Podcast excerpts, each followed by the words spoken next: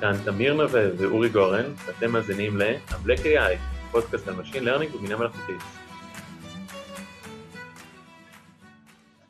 היי אורי, מה שלומך? היי תמיר, על מה נדבר היום? רוצה לדבר על פרשנות של מודלים, Interpretable Machine Learning, Explainable AI. אני מת על פרשנות. אז uh, אני חושב שהתחום הזה הוא, הוא, הוא, הוא, הוא לא חדש, אבל הוא מאוד רלוונטי לעידן ה-Neural Network, ה-Deep Learning, כי לפני ה-Neural לפני ה-Deep Learning, בוא נגיד, הנדסנו פיצ'רים בעצמנו. זאת אומרת, אני רציתי להבדיל בין, uh, uh, אני יודע מה, uh, מטוס ל, ל, לציפור, אז הנדסתי פיצ'רים שמוצאים לי קווים עגולים בתמונה, ו, ומכאן זה השליך, ואז הכנסתי את זה לאיזה SVM, ו, והנה יש לי הסתברות שזה ציפור, הסתברות שזה מטוס. היופי ב deep learning, שהוא מהנדס בשבילנו את הפיצ'רים, ועושה גם את הפרדיקציה, או הקלסיפיקציה בשבילנו, אז, וזה עובד מצוין, מצוין, אבל אנחנו נשארנו פעורי פה ולא מבינים כלום, ולא מבינים למה זה עובד. זאת אומרת, זה pure black, black box model, להבדיל מ-white box model של אה, decision tree, שאנחנו מבינים בדיוק מה, מה הוא שואל שם כדי להגיע להחלטה. אני אקשה שנייה ואשאל, אוקיי, אז יש לי classifier שמבדיל בין כלב לחתול, מעולה, שיסתכל על מה שהוא רוצה, למה, למה זה אכפת לי? אמ, תראה, קודם כל זה מעניין, זאת שאלה מעניינת, זה מחקר לשם מחקר. אה, אם אתה באקדמיה, אז, אה, אז זה, זה, זה סיבה מספיק טובה, אבל מכיוון שאתה כבר מקשה, אז, אה, אז זה גם רלוונטי לתעשייה, כי, כי זה גם, אם אתה תבין איך המודל שלך מחליט ההחלטות שלו, אז זה יביא לך תובנות איך לשנות את, ה, את המודל, את הארכיטקטורה שלו, את, את תהליך האימון שלך, את ה database שלך. זה יכול לשפר, כי אתה מבין מה קורה עכשיו. זה גם ייתן לך ולידציה אמיתית למודל, נכון? כי ולידציה אנחנו עושים עם, עם ה... עם, שמים בצד איזשהו דאטה ל testing, אבל אולי הדאטה ששמנו בצד הוא לא, לא מספיק מייצג. האמת שזה מזכיר לי איזושהי אנקדוטה מרשתות נוירונים של שנות ה-80, שזה כבר מפתיע שרשתות נוירונים עבדו בשנות ה-80. היה איזה פרויקט, אני בטח לא בקיא בפרטים, של אה, משרד הביטחון האמריקאי, של ג'ארפה, לזהות אה, טנקים אמריקאים מול טנקי אויב, סובייטים כנראה, שהגיע לאחוזים די אה, מפוארים, זה 90 ומשהו אחוז דיוק. האגדה מספרת, האגדה האורבנית, שהיה איזה גנרל שלא האמין, היה סקפטי ובצדק, וביקש אה, לצלם מחדש את כל התמונות ולבדוק את זה בשטח, ואז המודל הגיע לדיוקים שהם כנראה מתחת ל random. הסיבה, מסתבר, זה שצילמו את כל הטנקים האמריקאים בבוקר של איזה יום, כי בכל זאת זה טנקים ולוקח זמן להזיז, וזה טנקים הסובייטים לקראת הערב. אז זה היה מודל נורא נורא מפואר שבודק את ה brightness של תמונה. מדהים כמה ההיסטוריה חוזרת על עצמה. עוד בשנות ה-80 היו את הסיפורים האלה, זה, זה, אני חושב שזה קורה לכולנו היום במהלך העבודה.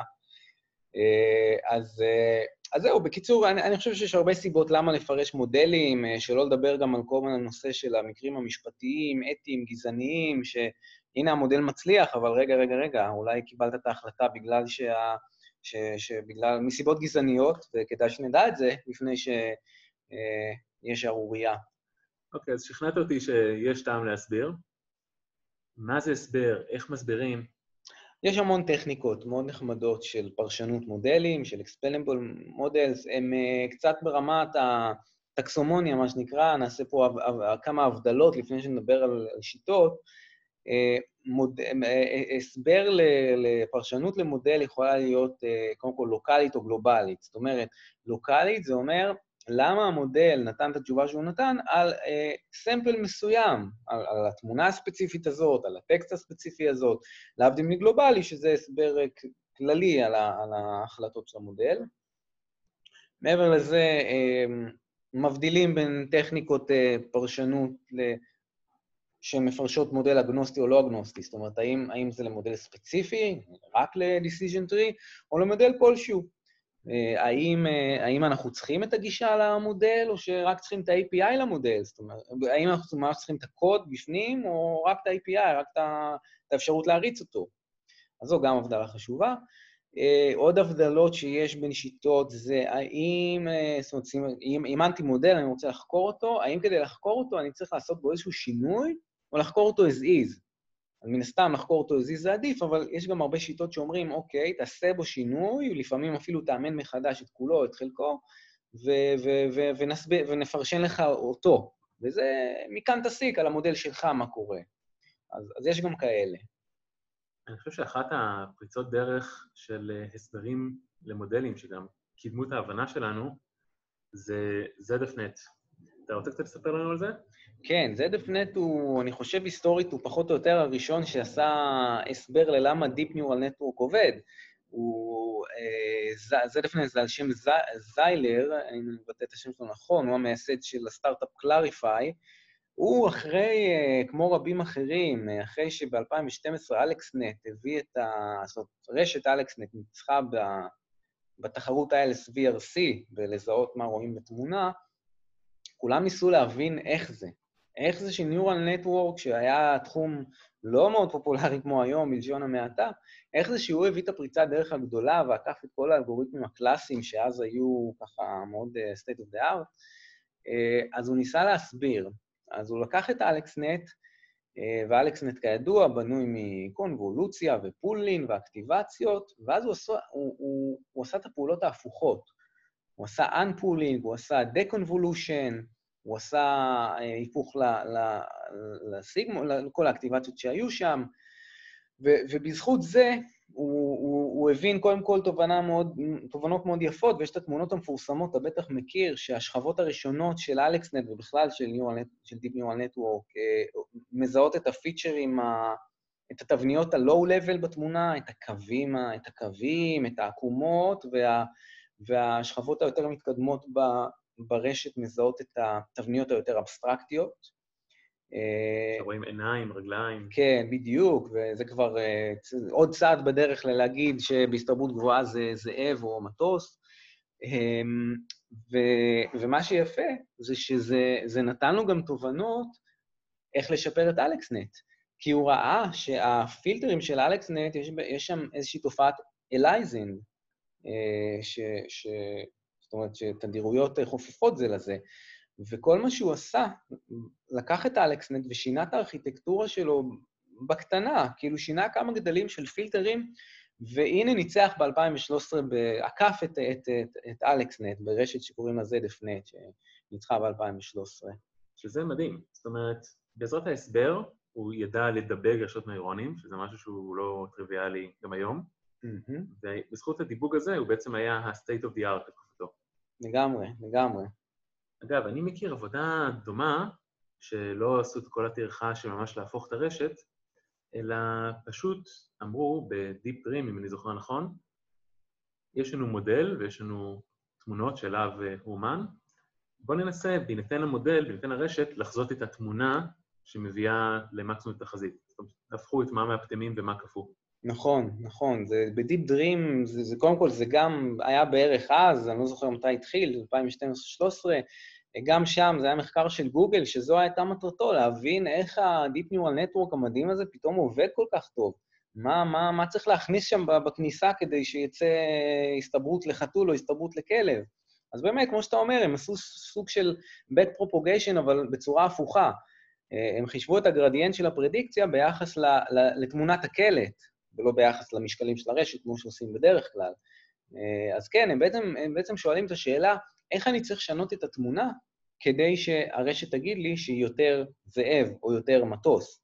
מה שיצא מזה, זה כלי אומנותי אינטראקטיבי שמסנטז לנו בין תמונות והופך אותן לפסיכדליות. אה, זה, זה מה שזה היום, Dream.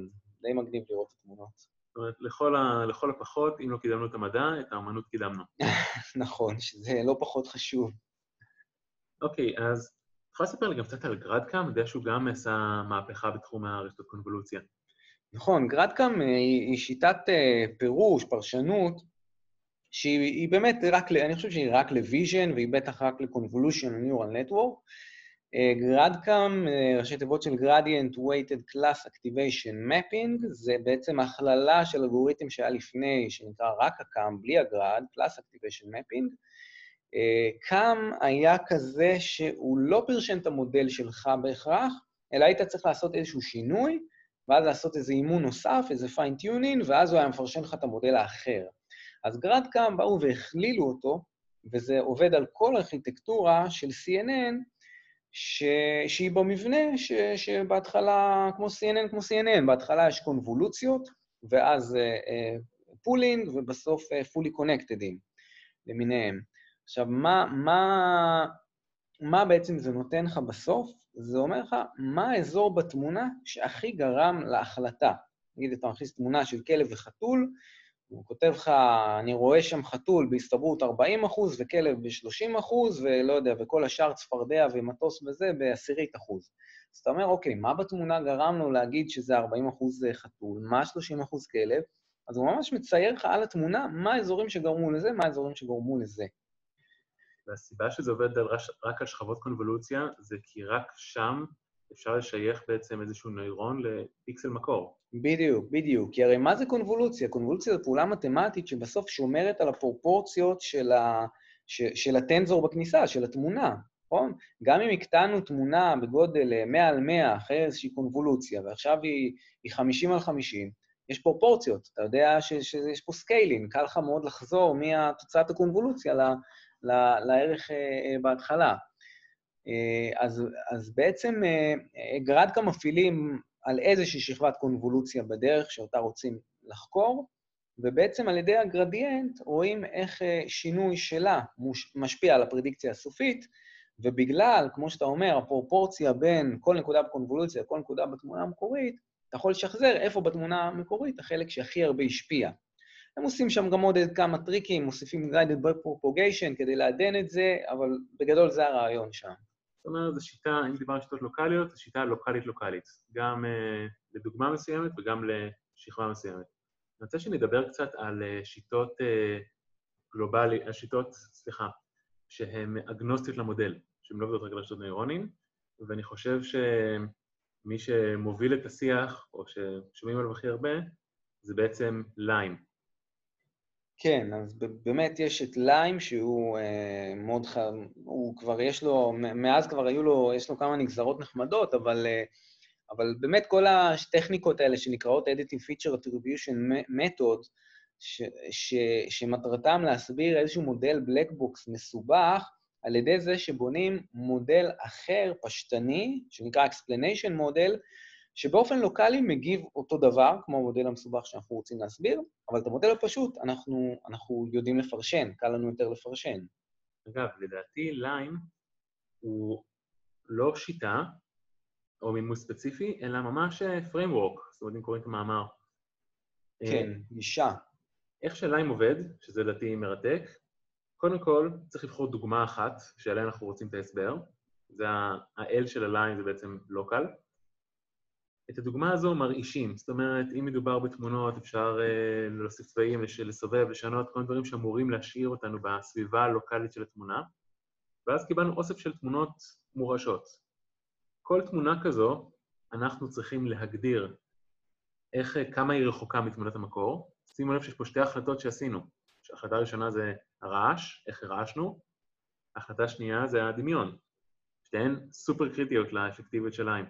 Mm-hmm. אחרי שעשינו את זה, כל מה שנותר לעשות זה לבצע אינפרנס למודל המחוכם והבלק בוקסי שלנו על התמונות החדשות, ולראות מה קורה, ונשאר לנו לאמן מודל פשוט על התחזית של המודל הבלק בוקסי. שהם יגיבו בצורה כמה שיותר דומה בעצם. כמה שיותר דומה, בהתחשב ב similarity. זאת אומרת, נגיד, תמונה רחוקה היא פחות חשובה, מותר לטעות בה יותר, מאשר תמונה קרובה. נכון, וזה הכל קורה באיזושהי, כמו שאתה אומר, בסביבה של דגימה נתונה, זאת אומרת, מרעישים או, או, או, או מעלימים ומוסיפים פיצ'רים. למשל, בעולם התמונה הם מדברים על super pixel. מה זה super pixel? זה איזשהו patch, איזשהו אזור בתמונה של פיקסלים. אז אתה עושה את זה בלי ה patch הזה ועם ה patch הזה, ורואה איך זה... ושוב, עושה שהמודל האקספלנבול יגיב, יגיב אותו דבר כמו המודל המורכב. עכשיו, ליים לדעתי הוא אחלה, אבל הוא רחוק מלהיות מושלם. קודם כל, הוא די איטי, זאת אומרת, כל התהליך הזה של לייצר דוגמאות ואינפרנס מחדש, זה לא, לא זריז, בטח לא אם עושים את זה המון פעמים. והוא מאוד תלוי בבחירות שעשינו. זאת אומרת, אם הרעשנו בצורה מסוימת, יכול להיות שזה ייתן הסבר אחד, מאשר אם נרעיש בצורה אחרת, והמידול הליניארי בסוף, שהוא explainable, יכול להיות מידול מאוד מאוד גרוע. נכון. אגב, זה לא חייב להיות מידול ליניארי. בעיקרון אתה יכול לקחת כל מודל פשטני, נהוג לקחת ליניארי כי הוא פשוט, או decision tree כי הוא גם פשוט להסביר, פשוט להסביר אותו.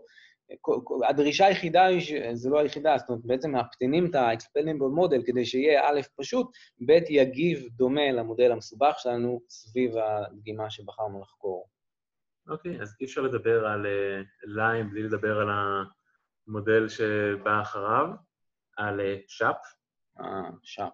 shapely values, כן, זה באמת מדהים. כן, אז shapely values זה רחוק מלהיות קונספט חדש, זה איזשהו קונספט מתורת המשחקים של אה, שנות ה-50. אחד הדברים המעניינים זה שאם נחשוב על הסיטואציה שבה יש לי קבוצה של שחקנים, למשל כדורגל, ובסוף, בהתאם לביצועים של הקבוצה, כולם מקבלים כסף. מה ש-Shapely Values מנסים לפתור זה איך לחלק את הכסף כך ששתי תכונות יתקיימו. קודם כל, כל השחקנים, סכום התרומה של כל השחקנים, סכום הכסף שכולם יקבלו, יסתכם לסכום שהקבוצה קיבלה, שזה make sense בעולם כלכלי. כן, אי אפשר אחרת. והתכונה השנייה, שהיא טיפה יותר מורכבת, אם היינו עולים למגרש בלי שחקן א', והיינו מרוויחים למשל 100 שקל, והיינו עולים למגרש בלי שחקן ב', והיינו מרוויחים 200, זה אומר שלהוציא את שחקן א' פגע בנו יותר, ולכן שחקן א' צריך לקבל יותר משחקן ב', משחקן ב' בחלוקה הזו, מה שנקרא מונוטוניות במונחים שלהם. כן, אז, אז, אז, אז, אז, אז, אז בעצם יש פה עניין קומבינטורי של, של איך כאילו, בלי השחקן הזה, איך כל ה... איך תגובה ש, של המשחק על כל, על כל קומבינציה אפשרית של שאר השחקנים עם השחקן הזה. אבל, אבל רגע, זה, זה, זה תורת המשחקים, איך, איך זה מתקשר לעולם שלנו? אז עכשיו אין לנו שחקני כדורגל בקבוצה, יש לנו מודל, והמודל בוחר עם איזה פיצ'רים לעלות למגרש. Hmm, אז יפה. זה בעצם האנלוגיה, וזה באמת מימוש... והריוורד, מה הוא? מה, מה המקבילה של הריוורד בעצם? אז ה-reward בעצם המטריקה שלנו. זה יהיה דיוק, F1, איך ש...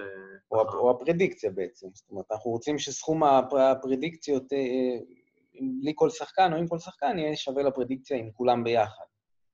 נכון. עכשיו, יש ל SHAP בעצם שני מימושים. מימוש אחד שהוא בעצם כללי, שהוא באמת model, model agnostic, שנקרא Kernel SHAP. אתה רוצה לספר לנו איך Kernel SHAP עובד?